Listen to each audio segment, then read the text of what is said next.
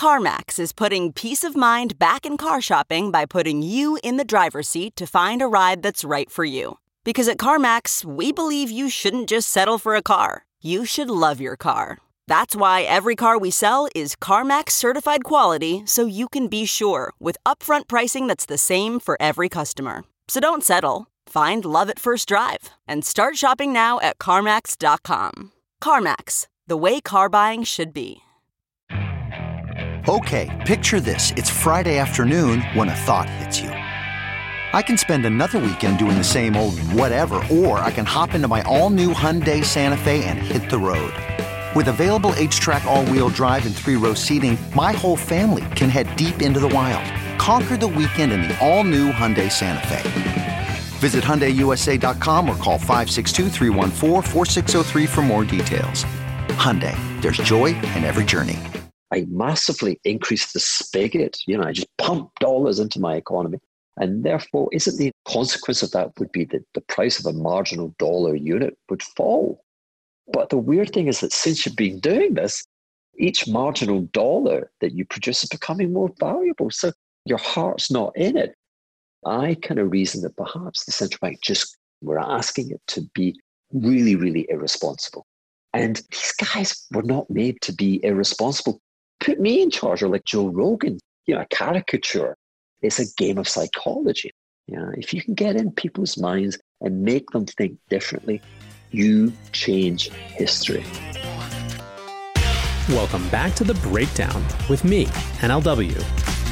It's a daily podcast on macro, Bitcoin, and the big picture power shifts remaking our world. The breakdown is sponsored by Crypto.com, Bitstamp, and Nexo.io, and produced and distributed by Coindesk. What's going on, guys? It is Tuesday, August 11th, and today we have an interview that I am so excited to share with you. Yesterday, I got to chat with hedge fund manager turned St. Bart's Villa manager Hugh Hendry about just a huge variety of topics in business, finance, philosophy, and beyond. There are some pretty surprising parts of that conversation, so I'm really excited for you guys to hear it. First, however, let's do the brief.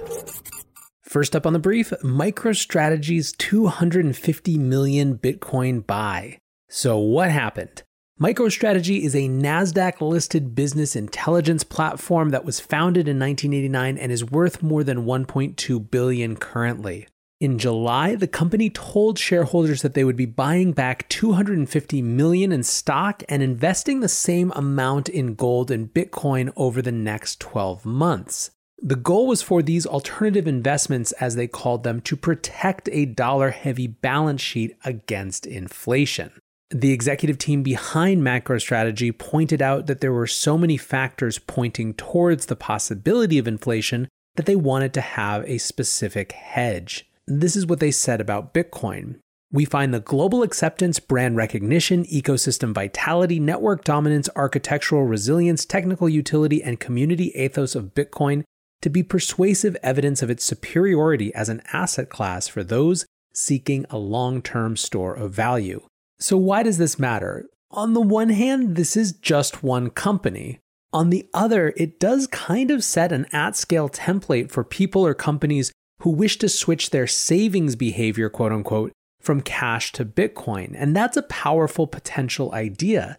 In a world where the job of fiat currency is not to preserve value, but in fact to be a tool of monetary policy, which is a discussion that you'll see I have with Hugh later on, maybe part of the point of something like Bitcoin is to replace that capacity of cash to store value in a safe but very liquid way. Next up on the brief today, a Russian vaccine is coming to market. President Putin has said that Russia has registered the world's first COVID 19 vaccine, and in doing so, they used language harkening back to the space race and the glorious launch of Sputnik in 1957. The problem, and of course there are problems, is that this vaccine has had accelerated clinical evaluations and shortened test trial times.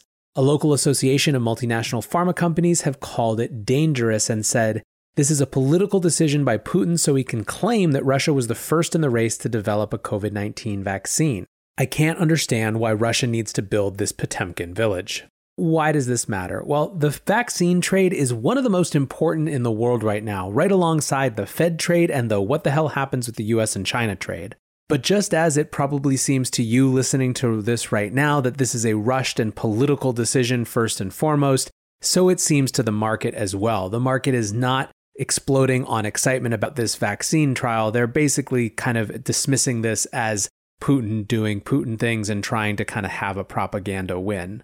Ian Bremmer of the Eurasia Group had this savage line. He tweeted, Russia's latest Sputnik moment, declaring victory by clearing an inadequately tested vaccine for public use, helps explain why the Soviet Union collapsed. Ouch. Last up on the brief today, the Hong Kong protests are taking a new financial form. Yesterday, we discussed the arrest of Apple Daily publisher Jimmy Lai, who, in addition to being one of the most outspoken pro democracy advocates in Hong Kong, is also one of the area's biggest media tycoons. In the wake of the arrest, which targeted not only Lai, but his two sons and other executives from his media company Next Digital, the stock of Next Digital has surged as retail investors have piled in. The Next Digital stock has seen an 1100% surge in two days, hitting a seven year high. This has been organized by online forums, and overall, the market value of Next Digital has increased more than $335 million. Importantly, this is almost all retail, and there's really no other cause other than this coordinated effort happening, as I said, on online forums. In addition to piling into the stock, people have been increasing their buying behavior around Apple Daily Papers, which have increased printing to 550,000 copies today from 70,000 two weeks ago.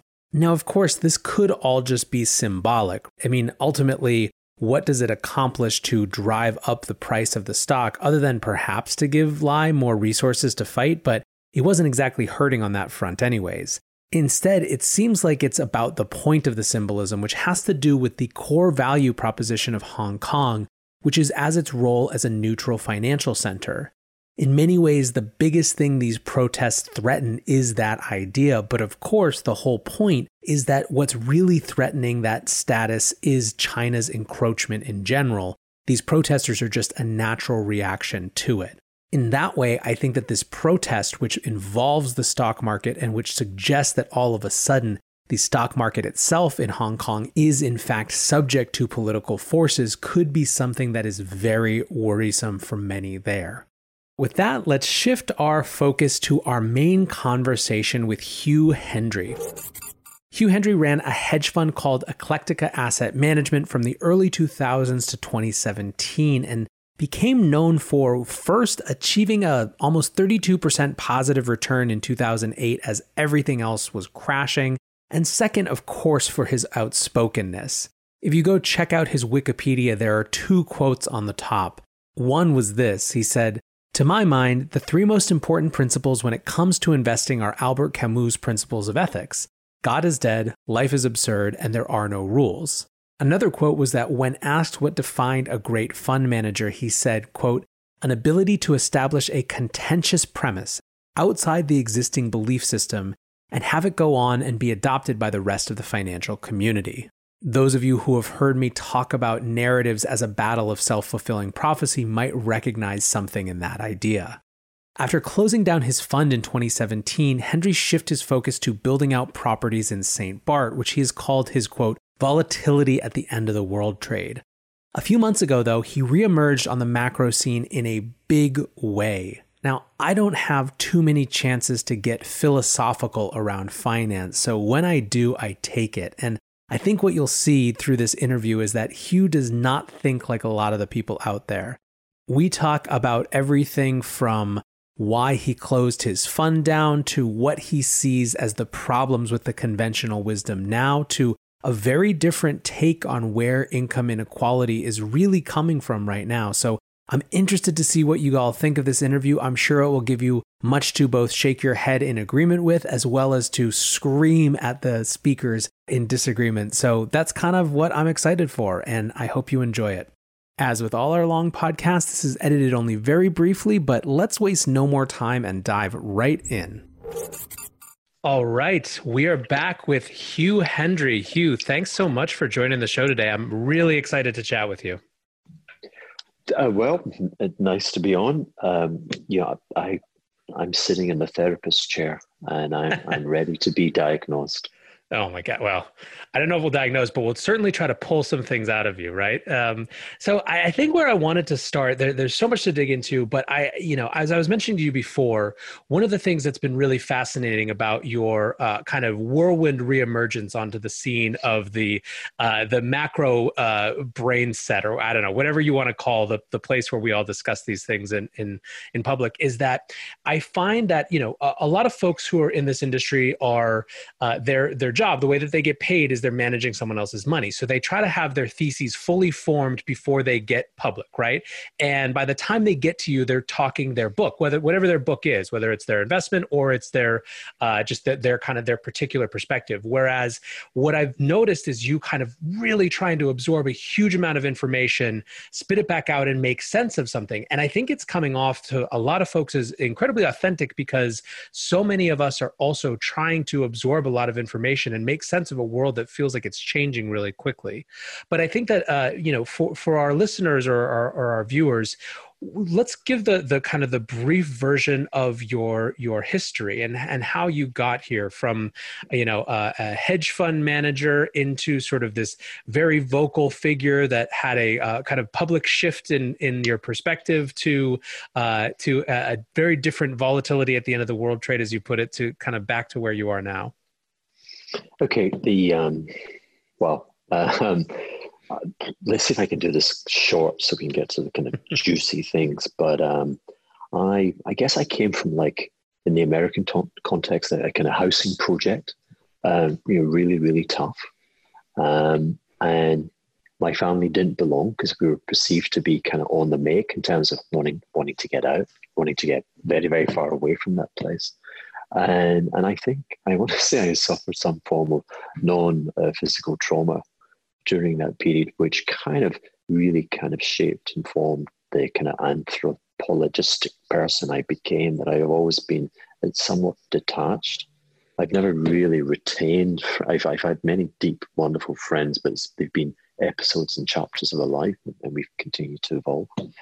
Um, I, I found that there was a it, it would seem like there was a, an incredible fortuitous set of circumstances which kind of was able to, to pluck me from that very difficult and challenging background. Albeit one could say that, that the harder you work, the kind of more fortuitous you become. But you know, but definitely it felt like the the, the I, I don't really believe in God. God is dead to Albert Camus, but it felt like definitely there was someone pulling strings. And so, yeah, um, I, I found myself with a prestigious, uh, very proper company working in Edinburgh, very sort of academic and rigorous. Then I found myself in London with one of the original uh, European uh, long short hedge funds. And at all times, I was a troublemaker. I, I, hear these damn voices in my head. You know, it's like uh, feeling the vibration on the on the rail track, and you know there's a huge locomotive coming. And in the early part of my career, I didn't really have the legitimacy for, for people to stand aside.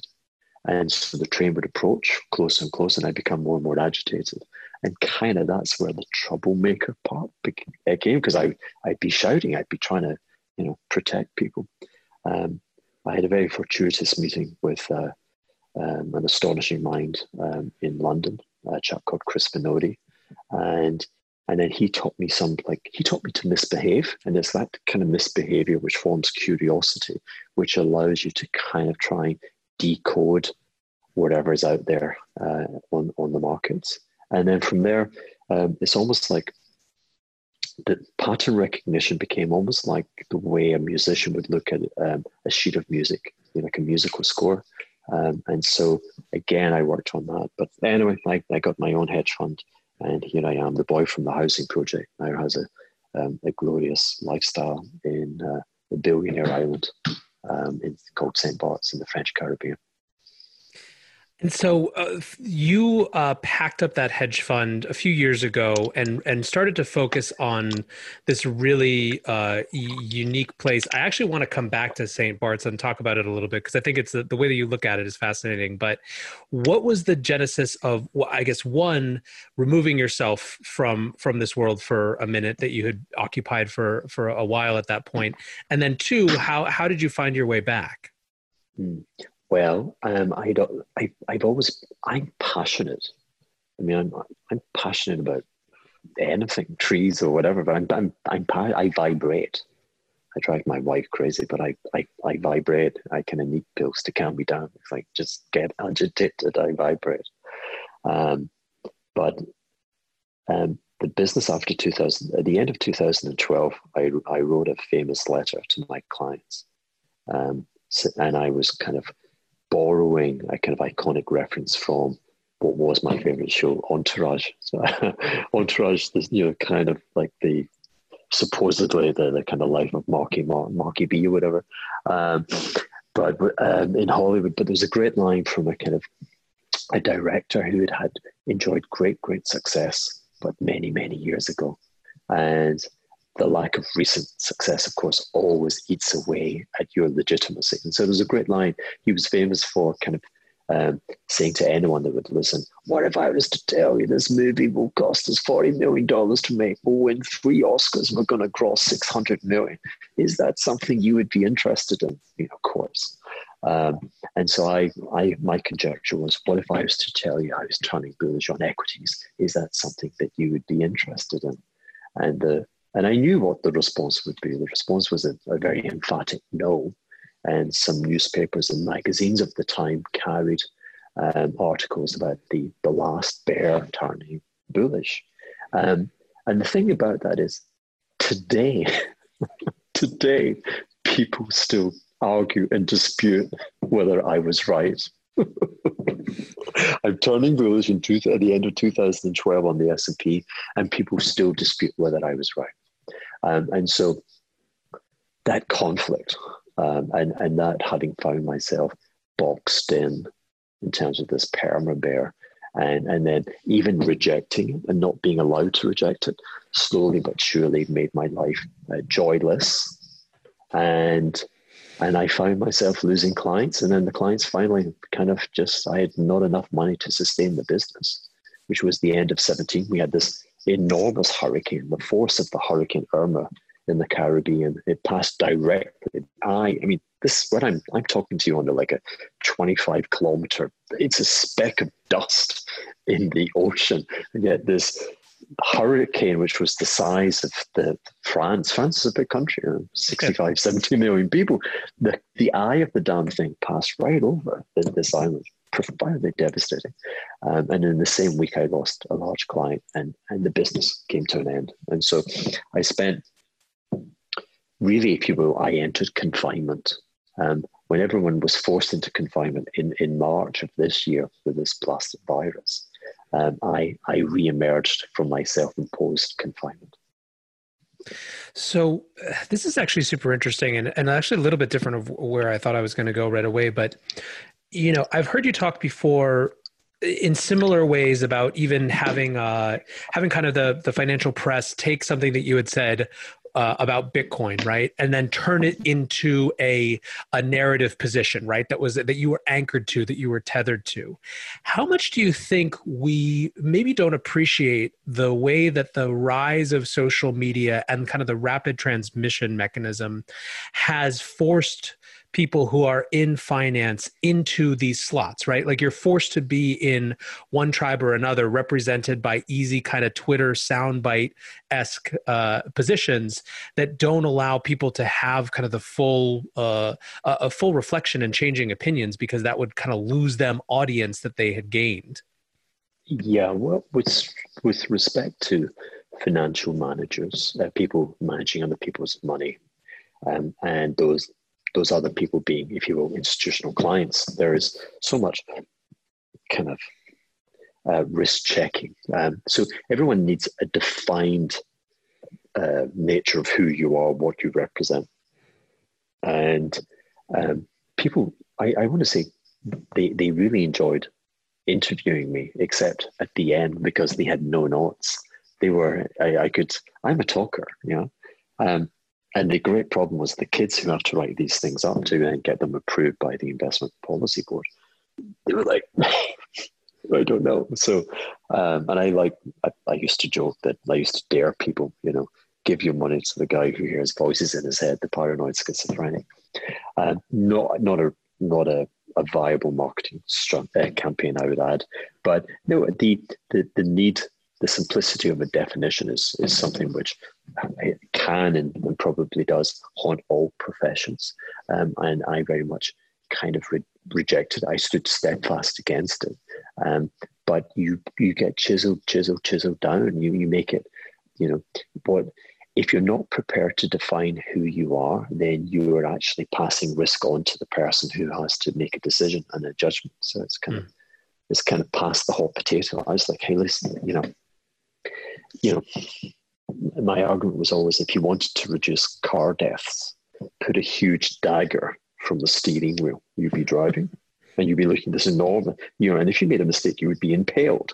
Okay, I promise you that would that would overnight you would reduce probably by 80 90% uh, fatalities from road accidents because people would drive down down carefully um, and so people kind of I was the reverse of that. I was like, hey, you take the yeah. I was like putting. I was putting that. I wasn't the reverse. That's what I was in that equation. I was putting the the uh, the dagger very firmly in the steering wheel and saying, "I dare you invest." You know, like I dare you to do the homework. I dare you to take risk.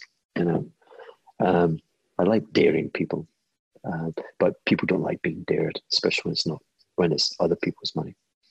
Yeah.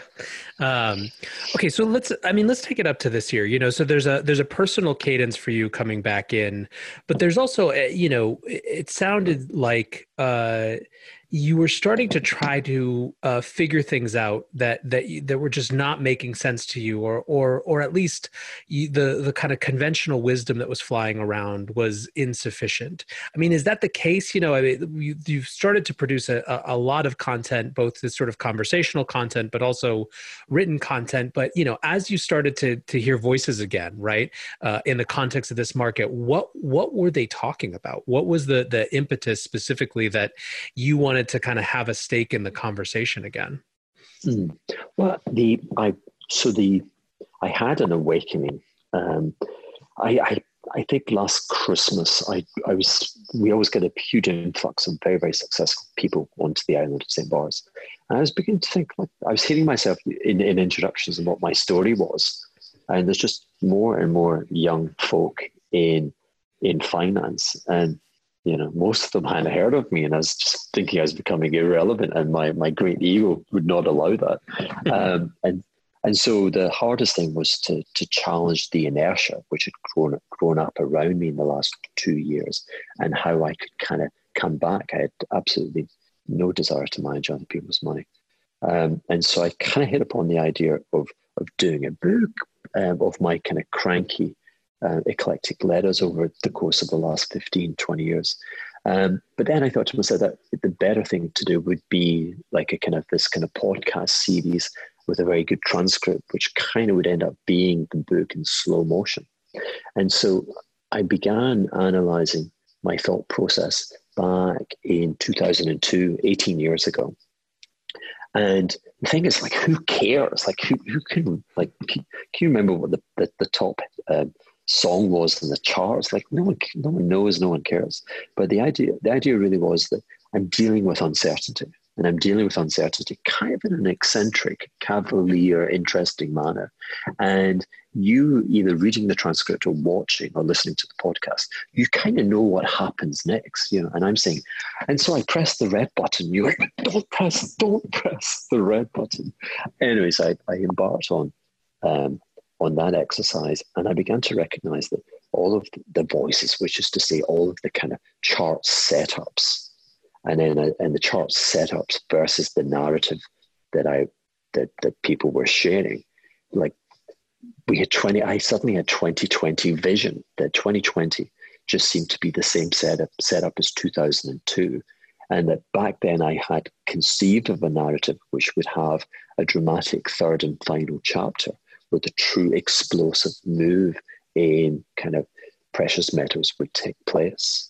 And so I suddenly thought, wow, you know, this was just meant, again, I said to you earlier on in my career, it felt like there's a fortuitous set of circumstances which was kind of leading and promoting me and, and taking care of me. Now, it took, I have to say, it, it took eight years of me being very, very miserable before those before that benevolent hand inter, intervened in my in my career my lifestyle. But the benevolent hand i want to say reappeared in sort of march april of this year. And you hear me talk about again i like to i like to have fun with words. Um, and you know people are very cruel. And you know they might they're always think i'm they're always thinking i'm a moron. And i'm always very quick to correct them that i'm an oxymoron you know, I'm a, I'm a, for instance, I'm a contrarian trend follower, and and, and I, I say that because it's very apropos the, the current situation. So I made money being a contrarian trend follower. Um, what does that mean? First of all, I never feared the consequences of being wrong. Okay. Secondly, I was looking for legitimacy. So anyone, anyone can have a narrative, but you're looking for a narrative which has the legitimacy of a supporting trend. And, and I find that it's actually the majority who, who act in a contrarian manner. So to put that in today's context, yes, people kind of getting and enjoying the, the gold and the silver move, and of course, Bitcoin and, and whatever else. Um, but for all of them, there's many people who would say that we, we saw this move in in 2009, 2010, and, and then just it disappeared. Um, and then there's all the people who would, would, discuss why it's happening and would be very, very critical of the monetary authorities, and who'll tell you that bonds are terrible and that the equity market's over expensive.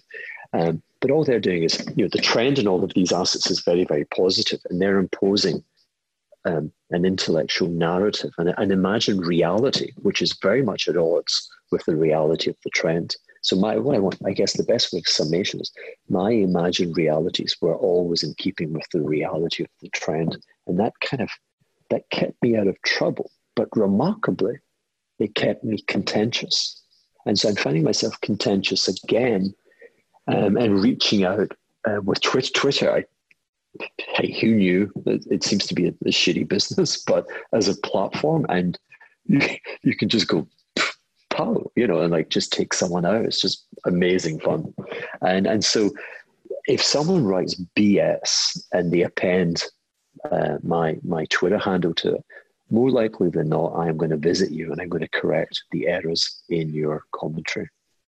So, how much of the the the the trend problems that you see are just about the wrong time scale, right? Trying to zoom in too far and construct a narrative from that uh, without kind of moving out with sufficient distance. Yeah, um, the that's certainly one of the skill sets. More is more is better. Yeah, the the number of times when people send you a chart and it's three months or three yeah three months or god forbid three weeks. Um, you know that that's like seeing a portrait of some fantastic battle scene and you know you can't kind of work out where you are. You've just been shown three weeks. Um, i I, um, I love lots of data and, and there are particular setups. And the thing that got me excited was um, i love the ebb and flow of nature as it comes through um, the, the, the kind of REM processing of millions of intelligent and otherwise people. Um, and so I, I like this notion of a, a, bull market. And then, of course, a bull market is just the expectation of something which is yet to happen. And, and in some instances, it doesn't happen. And therefore, you have these profound bear market crashes. Um, and so, this then the brutality of prices falling 80 or 90%. And, and when that happens, typically there is no future. Um, but then you see, I love, I love seeing redemption. I love seeing a kind of 10 years of the share price no longer making lows, or it doesn't have to be a share, it can be, it can be gold, it can be a currency. Um, and then it creating a very, very narrow um, base, if you will. And then out of the blue, it makes a 10 year high, which is to say it's still 85%, it's still 75% below its all time high, but it's actually just quadrupled in price in the last six months. And that's when my voices get very, very agitated. You can find, it's not guaranteed, of course, but um, I'm always fascinated by the process of redemption and that actually the future that was that people thought was going to happen 10 years ago might actually be happening now and no one cares about it. Those were always my, my favorite setups. So my fascination for gold back in 2002 was that it had that profound bear market. And if you put it, and I like relative price charts for you know relative bear market. So a devastating bear market versus uh, the S and P of the magnitude of ninety percent, and then no new lows. And in absolute terms, it does nothing. But of course, just the the sheer uh, devastation of the, the the bear market that began in late 1999 meant the relative price of gold started to kind of register something. And by the end of 2002, you could start, you know, there was a, there was a lot of um, cont- contention in my head from these shapes and patterns.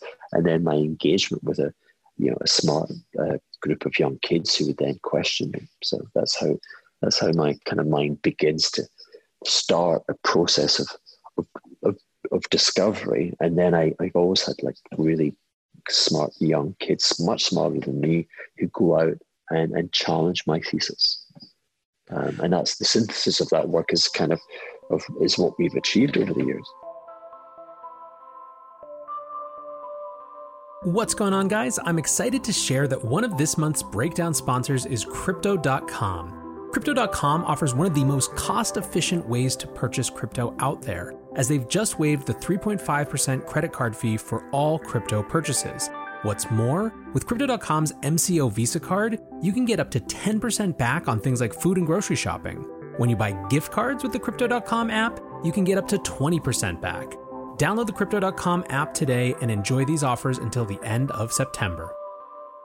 Bitstamp is the original global cryptocurrency exchange. Since 2011, Bitstamp has been the preferred exchange for serious traders and investors, trusted by over 4 million customers, including top financial institutions. Bitstamp is built on professional grade trading technology. Their platform is powered by a NASDAQ matching engine, and their APIs are recognized as the best in the industry. Download the Bitstamp app from the App Store or Google Play, or visit bitstamp.net slash pro to learn more and start trading today. That's bitstamp.net slash pro. In this crisis, many investors aim to keep and grow their digital assets. Others seek to maximize the yield on their cash. Nexo allows you to achieve exactly these two goals. The company offers instant crypto credit lines against all major cryptocurrencies, with interest rates starting from only 5.9% APR.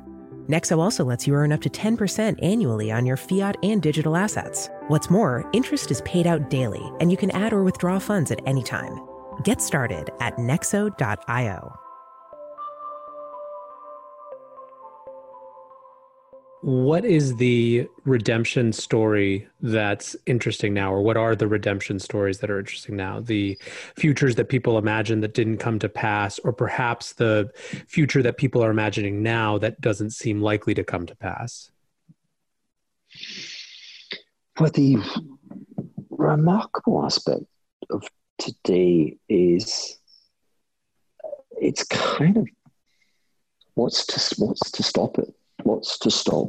You know, like as I say, I, I kind of wrote at the end of 2012, which is you know, seven long years ago. Um, why can't we have a repeat of the last seven years? You know, I think the answer. I don't think there's anything economic, financial, um, in terms of the tenets of um, of the laws of economics and finance. I don't think there's anything that that that would interfere or that would stop the next seven years being very similar to the last seven years. I think the most likely source, and of course it's conjecture, is really whether um, society will permit it. Um, and you know, there are there are red flags in that you know uh, the UK, with the UK and Britain, of course. So I'm referring to to the Brexit, the UK's uh, judgment to to leave um, the continent. Um, is a kind of red flag. That's kind of people getting angry because the most logical thing would be to kind of stick with the status quo. That the kind of transaction cost of breaking that thing just kind of doesn't. It's not obvious that the the upside is many times greater than the kind of transition cost. We will see. Future will judge that. Um, but people decided to kind of, I don't, I don't care. You know what? You tell me about cost and you speak to me rationally. I'm angry. I don't care. This is going to happen, and it, it came to pass. There's clearly anger. Um, there's a degree of anger which has fueled Trump um, into his ascendancy.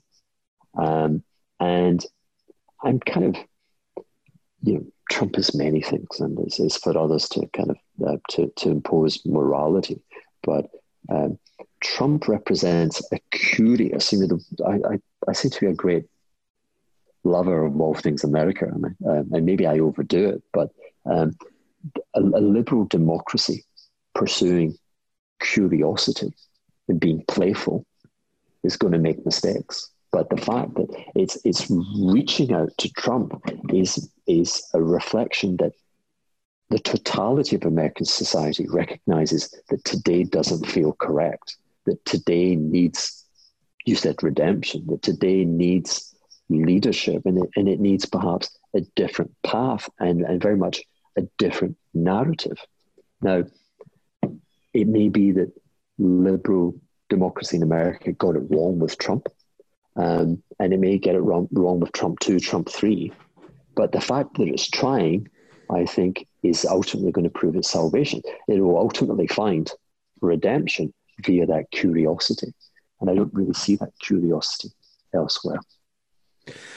So yeah, I, you had tweeted at one point, I think in reply to someone else, for as long as we avoid the inevitable popular revolt, the status quo will deliver exponentially. And I think that's kind of what, what you're referring to.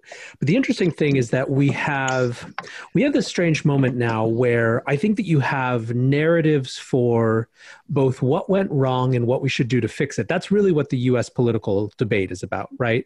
In I think the, you know, the the 2016 Bernie versus Trump fight that so many people wanted even though that's not ultimately what they got. It was two different stories about what went wrong uh, and two different ideas about how to change it and, and what might go right. And now I think it's a, a, little bit different this time around, but there's certainly a, a kind of left leaning and a right leaning narrative battle on, you know, what feels wrong, the, the way that you put it, which I think is really right. Interestingly, however, both sides seem to be getting comfortable with somewhat similar economic policies, at least as it relates to individual citizens, right? Which is the, you know, the, the debate, for example, right now between the Republicans Republicans and the Democrats is not should there be stimulus or not, which it might have been 10, 20 years ago. It's does the package look closer to 1 trillion or 3 trillion for this go around, right? Which is a remarkable shift. And so I guess, that, you know, bringing the, the financial side back into this is uh, has actually that the the ground upon which we stand in some ways shifted irrevocably. Uh, we just don't see it yet. Well, it, it, it shifted, and I think it has shifted irrevocably in the world. Um, and this is contentious to say, but in the, in the world of central bank policy making, which kind of ultimately, you know, can, can shape. I mean, they, they actually, they, by making them independent, they, they gave them the superpower that they could kind of do whatever they want. And, and, of course, I guess with the caveat that if they truly screw it up, they'll get reined in and they'll be punished by losing their independence. Um, I want to say that, um, again, in terms of what is the check on the exponential nature of, I was going to call it prosperity, or on the, on the, the, the asset price speculation kind of ascendancy. What is the brake? Because the brake used to be ideology. It used to be the ideology of the people who ran banks. And that ideology kind of it, it, was still there and evident. It is still there, but you know the the, the Federal Reserve raising interest rates um, brought down the housing market um, and, and and created a, an, almighty. Um, the Federal Reserve beginning to raise rates. I think from when did they start raising rates? Like preempt a little, just tiny. Didn't they do something in 2014 or 17? Anyway, in my mind, who cares? Um, the, the, the, desire to be seen to be um, doing things right. You know, they, they, they can't really come out just now and endorse that the, natural rate of interest is either is either zero or negative. I mean, some of the, the, the local uh, Fed presidents are kind of writing to that, that end. They're kind of trapped just now by the notion that they can't go like really negative with, with interest rates. And there's a huge consensus that negative interest rates do not work. But we've only tried like negative, we've only tried negative interest rates and they've been defined by basis points and not percentage points. So I'm very curious about. I, I could see us moving from basis points to percentage points, um, but I kind of want to say that at the end of the 1920s, it was a hard money ideology. The kind of Andrew Mellon and purging the system uh, of its rottenness, of its complacency. Sounds noble. It is noble, and and there are kind of strict kind of economic doctrines that could push you that way but you are sacrificing ordinary people. And that, and when you had Bernanke, many, many de- decades later, when he was uh, chairman of the Federal Reserve in the noughties, and when he stood up, I think on the was it the 90th birthday of Milton Friedman, and he and he apologized on behalf of the Fed for that decision, which created at least 10 years of, of, of depression and, and all all the, the dramatic kind of awful emotional things that that did on families. That I want to say has has gone. Um, and that's not really being embraced. That the, the, the people, the most vociferous critics of central banks today are ideologues, and they want they want to raise interest rates. They, they tell you that the, they tell you that the Fed has manipulated everything. That is just that is an imagined reality. Now, I can't tell you if it's a true imagined reality. My suspicion is that is not a, a true uh, reality. The, the price reflects this this extraordinary world. Like, where should ten year rates trade? Where is American GDP going to? What, where are they going to print for the year? It's going to be what somewhere between minus seven and minus twelve, or at least minus twelve. It's going to be an unprecedentedly grim number. And people tell you that the Fed's manipulated market rates. I'm like, should they trade at 3%, 4%, 5%? what's wrong with 50 basis points? So you have zealots and they want to impose something which is not market based. And if they impose, thankfully, the central bank's not listening. Because if they imposed it, it would, it would incur, it would just, it would just destroy families and, and life's, I don't care. I mean, I don't, I don't care about ideology let's not destroy farmers. So this is really interesting, and this is another thing that I wanted to ask you about because there was a period after that, after 2008, right? Which is uh, you know you had spent time watching this almost it feels like it uh, you were watching it unfold in in slow motion in some ways where you had that anger you had that frustration. In fact you uh, speaking of being pigeonholed for it right? For a time you were. That's why it was so surprising to people when you kind of shifted your perspective in 2012 how did you uh, how did you start to what shifted your perspective i guess? And in particular you know, one of the big questions right now is exactly to your point, the question about income inequality and uh, and kind of the the growth in asset prices versus uh, versus wages and people's ability to participate. I mean, how how does that fit into? I know it's something that you care deeply about. How does that fit into the, your understanding of the role of central banks? Yeah. Um, so I mean, so thanks for bringing that that up because you know. Um, I, I had to de- deliver a mea culpa. I had to say, forgive me. That ever since, you know, so I, I, I made a nice profit. I made 50% in the month of October 2008. And so for the year, I think the figure was about 32% positive. Yeah. And, and I expected that we would get this. I, I was Andrew Mellon. Hey, let's purge the rottenness, all these complacent people who got away. Um, and and so I think three years later, I my mea culpa was, you know, I'm there to manage your money, not to be your moral compass. And so what directly to your question, what changed? What changed was still the, the discipline. Remember, I always sought legitimacy from the market itself, and I found that I was breaking my golden rule. I was dis- I was going against the prevailing trend, which was absurd. Now, you're allowed to do that for brief little periods. It's very like we have red lights flashing whenever I do that, and it's like you've got a half life of hours, you know, but this is unsustainable. This is unsustainable. Um, I give, I give myself no more than three years. Three years is, is Jesus, it's a lifetime in, the, in, in terms of the world of managing a leveraged macro portfolio. And so for three years, I had very much extinguished all of the goodwill that I'd achieved in 2008. And don't get me wrong, I didn't lose money, just didn't make money when it was so damn easy to make money. And I was really, really annoyed at myself. And so the, the kind of three year time window and the fact that, hey, someone takes you out, I, I had someone that takes me out. Um, and, and therefore I, I had to I had to search for another way. You've seen that. You've, you've seen that since 2015. A lot of macro people telling you that the Chinese currency was going to collapse versus the dollar. Um, it may eventually, but I could see I, back then and today I don't see any reason that, that would support that. Um, that was there are people who've been arguing that case for five years. They're still launching products today. Those products are very, very leveraged. They're very simple option products, and they say to people, "Just give me, just give me one percent of your wealth. You're guaranteed to, to, to destroy one percent of your wealth."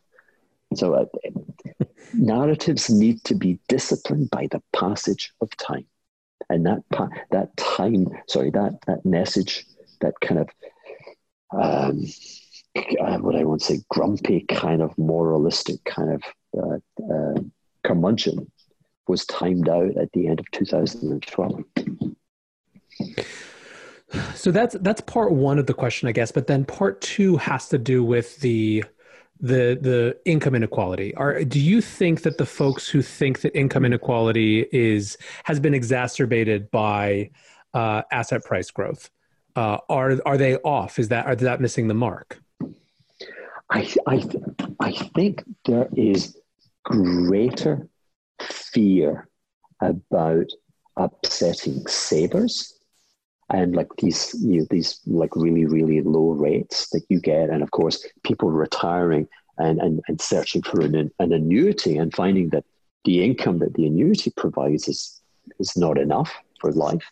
I think there's kind of more policymaker angst about that subject rather than the disparity uh, in incomes. Um, and that that bothers me. Um, the a lot of the disparity I think, is emerging from. Um, there seems to be a flaw in the capitalist system today, which is that too many important actors, and this is kind of part of the Trump kind of trade policy, but you know, let's call it principally Germany representing Europe um, and China, um, have been using the US as the consumer of last resort, which is to say that um, those countries um, are just saving too much.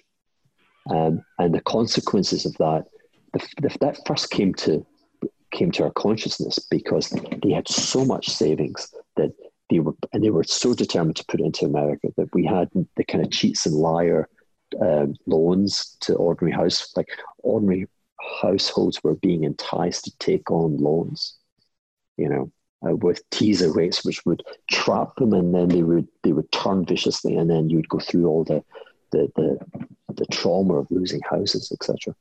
Was coming from this mercantilist trade policy that we see in Europe and China. That has to change.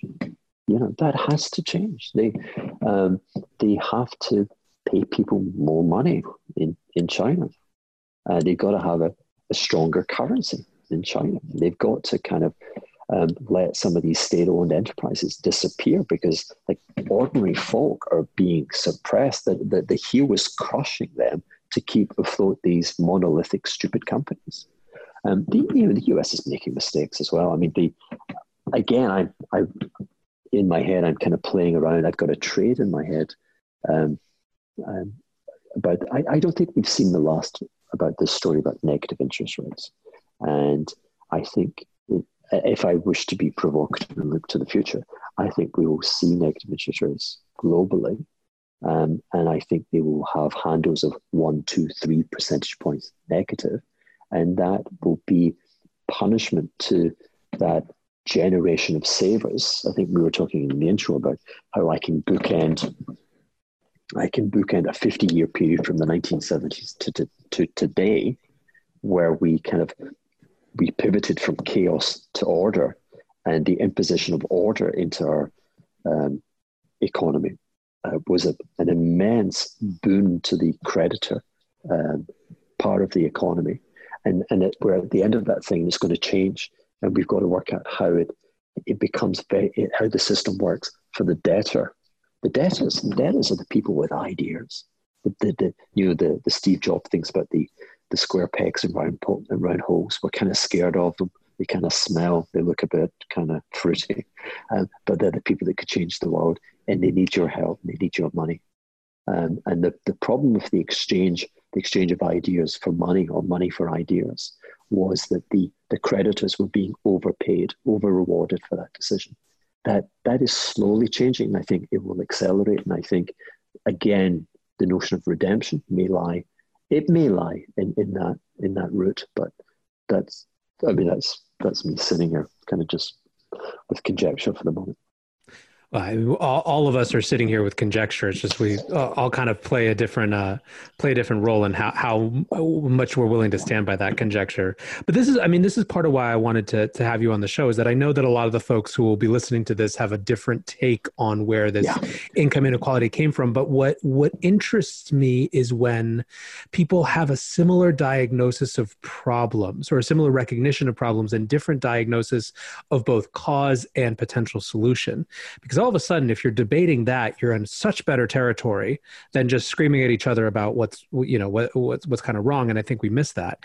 So mm-hmm. I, I, just want to expand on this just for for a moment. It sounds like, and this kind of got I think also to the to the heart of your conversation with uh, with Luke Gromen on uh, on Real Vision, how much the real culprit here is the structural imbalance between the U.S. and the rest of the world and the kind of the the the how much got pinned on basically the the backs of the American worker, the average American family, in structuring the, the system that it became. And when you talk about savings, you're not just talking about kind of the average family who who wants to save some money for you know a, a vacation or a, you know rainy day fund. You're talking about kind of globally the the savings imbalance between the U.S. and everyone else. Is that correct? Yeah.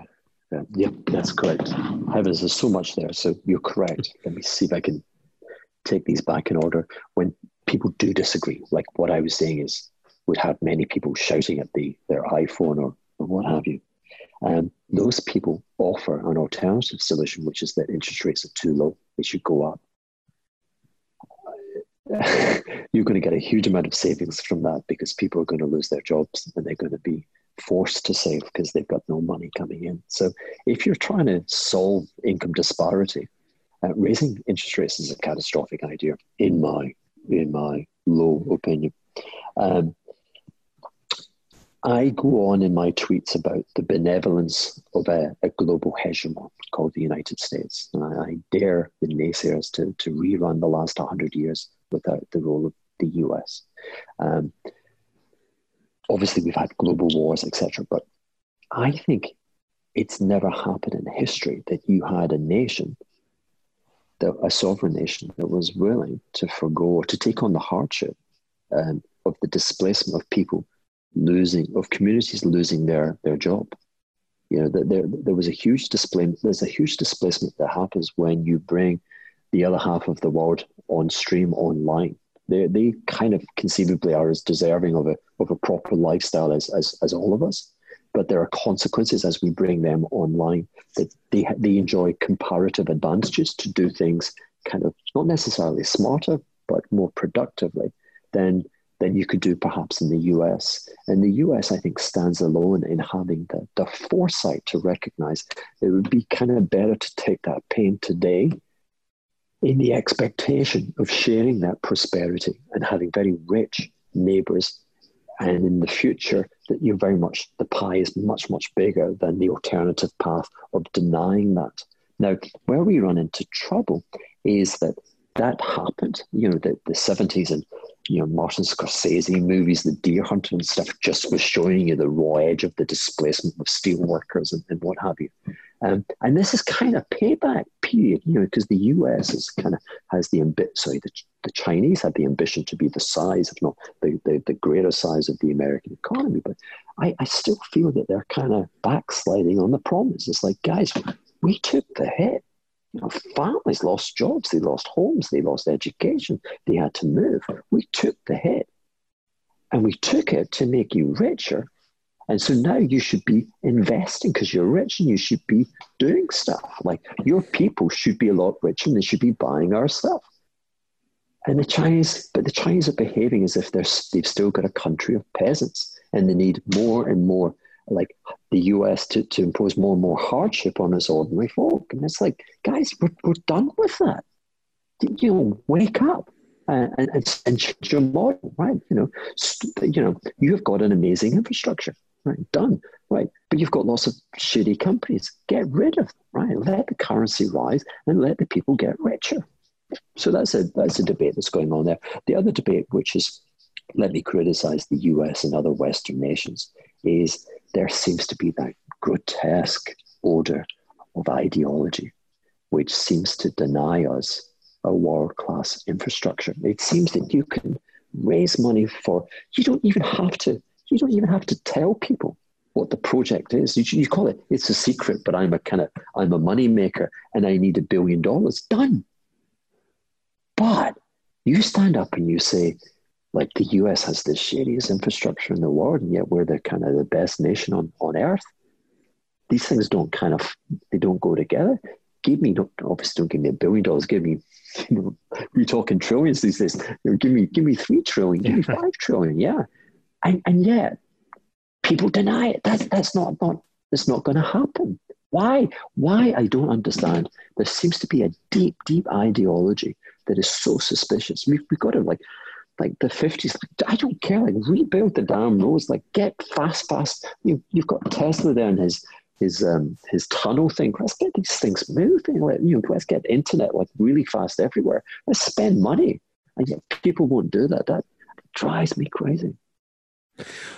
Well, I think what's so fascinating about this and that where you're coming on, and you know, I think that a lot of this is hinted at maybe in the the Dawn of Chaos, which you wrote, but I think is you could go even further with is that be i wonder if actually by framing this big secular shift that we're living through strictly in the context of financial flows rather than bringing in the geopolitical rather than marrying those two sides we're actually missing something for either of them you know? So i've had peter zeihan who wrote disunited nations on the show before it's a great book about the kind of 30 year american withdrawal from the system but the interesting thing is that what you what your what you add to his perspective and analysis is uh, is this idea that there is some natural evolution of what is supposed to happen next based on what the U.S. thought it was buying with its kind of bringing everyone into this world order. And if that isn't happening, that's a geopolitical issue as well, not just a financial issue that's going to have consequences. And uh, we might be looking at mostly the trees rather than the forests, right? Individual trade war with Trump. The fact that China is now, you know, 73% of Americans have an unfavorable view of China. It's the highest ever. It's popular on both sides to, to these might be larger structural issues about a need to rebalance. And I think to your point, there is an at-home piece of this, which I think the, the, the virus has exposed, right? Even the conversation conversation that we're having now, right? The the 765 million dollar loan debacle to Kodak. Really, you know, I, I think that that's the that's the leading indicator of a lot of things that are going to happen as we try to reshore, you know, quote unquote, or whatever term you want to use. But it feels like we're very much at the beginning of uh, of a new sort of Marshall Planny era for for back home. And in some ways, I wonder how much the question is to what extent we view that uh, strictly in terms of these kind of one-off programs, like you know uh, another extension of sim- stimulus support or debates about MMT and UBI, versus a, a, a structural shift in how we think about the need to actually rebuild kind of a, of America in a in a different context. Yeah. Um, well, thought more thought more than a question, right? Of course. But. Yeah, indeed. No, I mean the there's there's just so much there's so much in that. Um, but the you know the one of the points from the, the, the dawn of chaos was challenge. I guess challenging is not the right word. Inflation is a monetary phenomenon. It's a fact, but it kind of it, it ignores that it is actually a, that there are other phenomena which kind of have to you know there's a kind of chain reaction and another phenomenon has to take place first um, and that other phenomenon is, is in this kind of soft, intangible world of um, uh, the psychology of you and I. And you know, I, I, what I try to do is I try to you know the the German economy suffered this catastrophic at the time catastrophic uh, hyperinflation. These events are, are, remarkably rare in, in, kind of in grown up, civilized, developed economies, and, and, and it happened. You know, Germany was kind of like playing the role of China to the UK being being the US. It, you know, the uh, the UK had uh, had the Industrial Revolution probably over the course of the 50, 60, 70 years. The Germans did it in 10 years as, you know, as, as the, the baton is passed on. Um, but with the, um, the, and so they, they were destroyed by this hyperinflation, but the hyperinflation really was a a function of, of anger. It, it, the the Allies having having won the First World War insisted on basically gold was their uh, foreign exchange reserves that you hold to protect the integrity of the nation, to, to make it trustworthy to, to foreign creditors.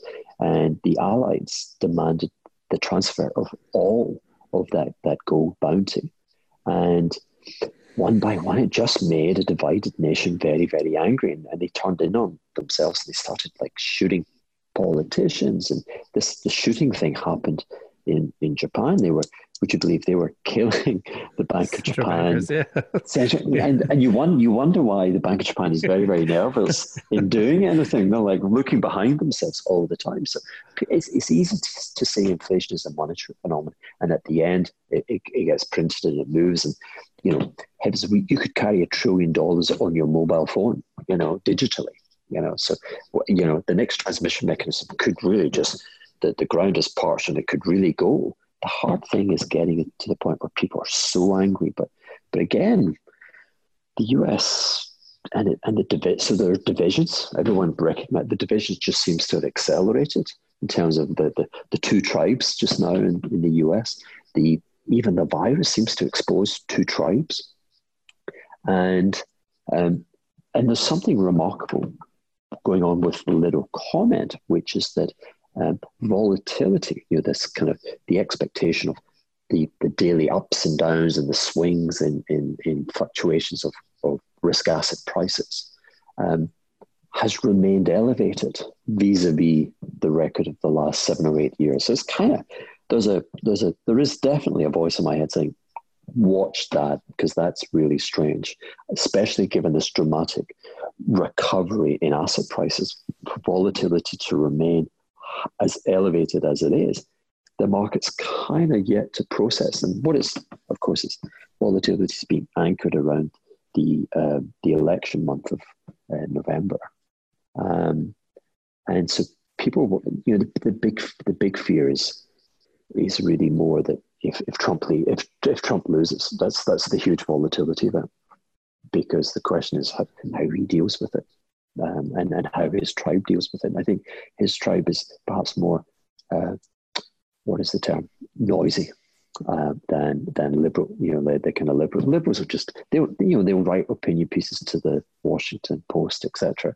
But they'll kind of you know drink coffee and get on with it. Whereas it's the other the other guys that that's the concern. So there's you know we ha- Germany was a divided nation after the First World War. Um, the rest of the world kind of was very, very mean and, and took it down a peg, humbled it and humbled it and kept humbling it.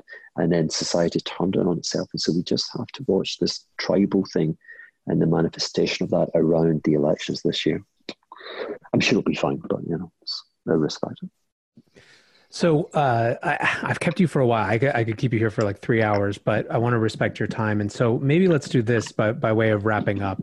Um, instead of trying to sort of explain in full the thesis that you uh, have in the dawn of chaos about what what could help us out of this, right, and and what we need, uh, let's preview it right? Let's preview what the, the, the sort of you have this contrarian a little bit perspective on what it would actually take to get the the kind of engine up and running in a way that would make sense. That's certainly not a return to the gold standard or, or something like that. So uh, maybe maybe let's preview that with a with a promise that to the to the listeners that I'll try to have you back on soon and we can dive kind of deeper into uh, into some of the, the financial stuff from from where we were today. Okay, so well, well, thank you very much, everyone, for, for your patience and lasting this long. These things are, um, you know, the, the challenge is to is to to find uh, brevity um, and and actually hit the points you wish to make. Um, I think my parting shot would be that um, the system, um, if fully operated, the monetary system, if fully operated, um, could be the source of a lot of solutions, but of course also a lot of um, um, p- potential trap falls in terms of it. You know, we, we can find a solution, but we have to kind of make sure that that solution involves the many and not the few. Okay, um, I want to say that um, there's been an ideology and a conservatism in the way that central banks operate. It's almost we impose that upon them. That it would make sense that we would impose that upon them. Um, I want to say that the central banks have been doing this thing called quantitative easing. They, and, and they become a little bit brazen. Uh, you had uh, Jeremy. Powell on um, uh, American TV, and he's they never say this, but he's saying, "Yeah, we're printing money, and, and we'll print a lot more money." I mean, that's not Fed speak typically, but there does seem to be that the heart's not truly in it. And this QE process, the, the, the expansion of, of inert bank reserves, it, it fooled a lot of people at the beginning, but you know it's not fooling that many people now. Japan started this in 2001, and they're on the 27th version. How many times can you bend a duck? you know, and give it another name. It still quacks. You can call it what you want. This thing quacks. It doesn't work. And the, and and what I was hinting at or the market is hinting at in the dawn of chaos is so tell me again, I, I make dollars plentiful. Like I massively increase the spigot. You know, I just pump dollars into my economy. And therefore, isn't the, the consequence of that would be that the price of a marginal dollar unit would fall. But the weird thing is that since you've been doing this, each marginal dollar that you produce is becoming more precious and more valuable. So you're just making this up. You're not doing it. Your heart's not in it. There's still an ideology that's holding you back. Yeah. And so um, they've jettisoned a lot of ideology, but I kind of reason that perhaps the central bank just, we're asking an impossible thing. We're asking it to be um, um, very, very irresponsible, irre- like really, really irresponsible. And these guys were not made to be irresponsible. Put me in charge, or like like I said, put uh, Joe Rogan, someone like a, a, you know a caricature. I'm not being tough on Joe. The Joe would be fun, but it's like it's a game of psychology, and you could really challenge it and create. If you can change behavior, you can change history. Yeah, if you can get in people's minds and make them think differently, you change history. And that's the next step. Well, let's leave on that provocative note. I know people are going to be screaming at the at their earbuds for more, uh, or to yell at me for not digging into Bitcoin with you, or at you for not explaining further. But that's well, uh, that's what repeat invites are for. So, Hugh, thanks so much for hanging out. It's really really fun, and I think uh, really important big questions that that we are uh, discussing here today, and I think we all need to be asking. Thank you very much, Nathaniel. I, I, fear that some of my responses I'm going to be re, rehearing them in my head later on, going, "Oh my God, I'm such an idiot." So apologies to everyone, but thank you very much. Reflecting on that conversation, the thing that I keep marinating on and that I really want to explore more is this alternative take on what the core problem in the current system is. And At the risk of putting words in Hugh's mouth, and I, I tried to pull this out or tease this out a little bit during our conversation, I'm fascinated by this notion that the root problem may be too long spent by the American system to bring the rest of the world up and into a global American led order, as opposed to advocating for and designing for specifically American interests domestically. In other words, while it was a good idea to create a mechanism by which the whole world could be part of this larger American led capitalist system, the net impact and long term fallout may be over calibrated away from American gain and to the gain of everyone else. That's sort of what Hugh was talking about with prioritizing savers around the world. He's not talking about savers in America and how we focus too much on savers here. He's talking about the global savings glut and what it actually means for Americans back home. There's a lot more to explore in this idea, and it's something I want to come back to, but for now, I'm really interested in what you guys think. I imagine that there will be a lot of feedback on this episode, so hit me up at NLW on Twitter. Let me know what you think. Tag Hugh in it. I'm sure he will respond and engage, and hopefully, we'll have him back again to go deeper on some of these ideas. But for now, guys, I hope you enjoyed this, and until tomorrow, be safe and take care of each other. Peace.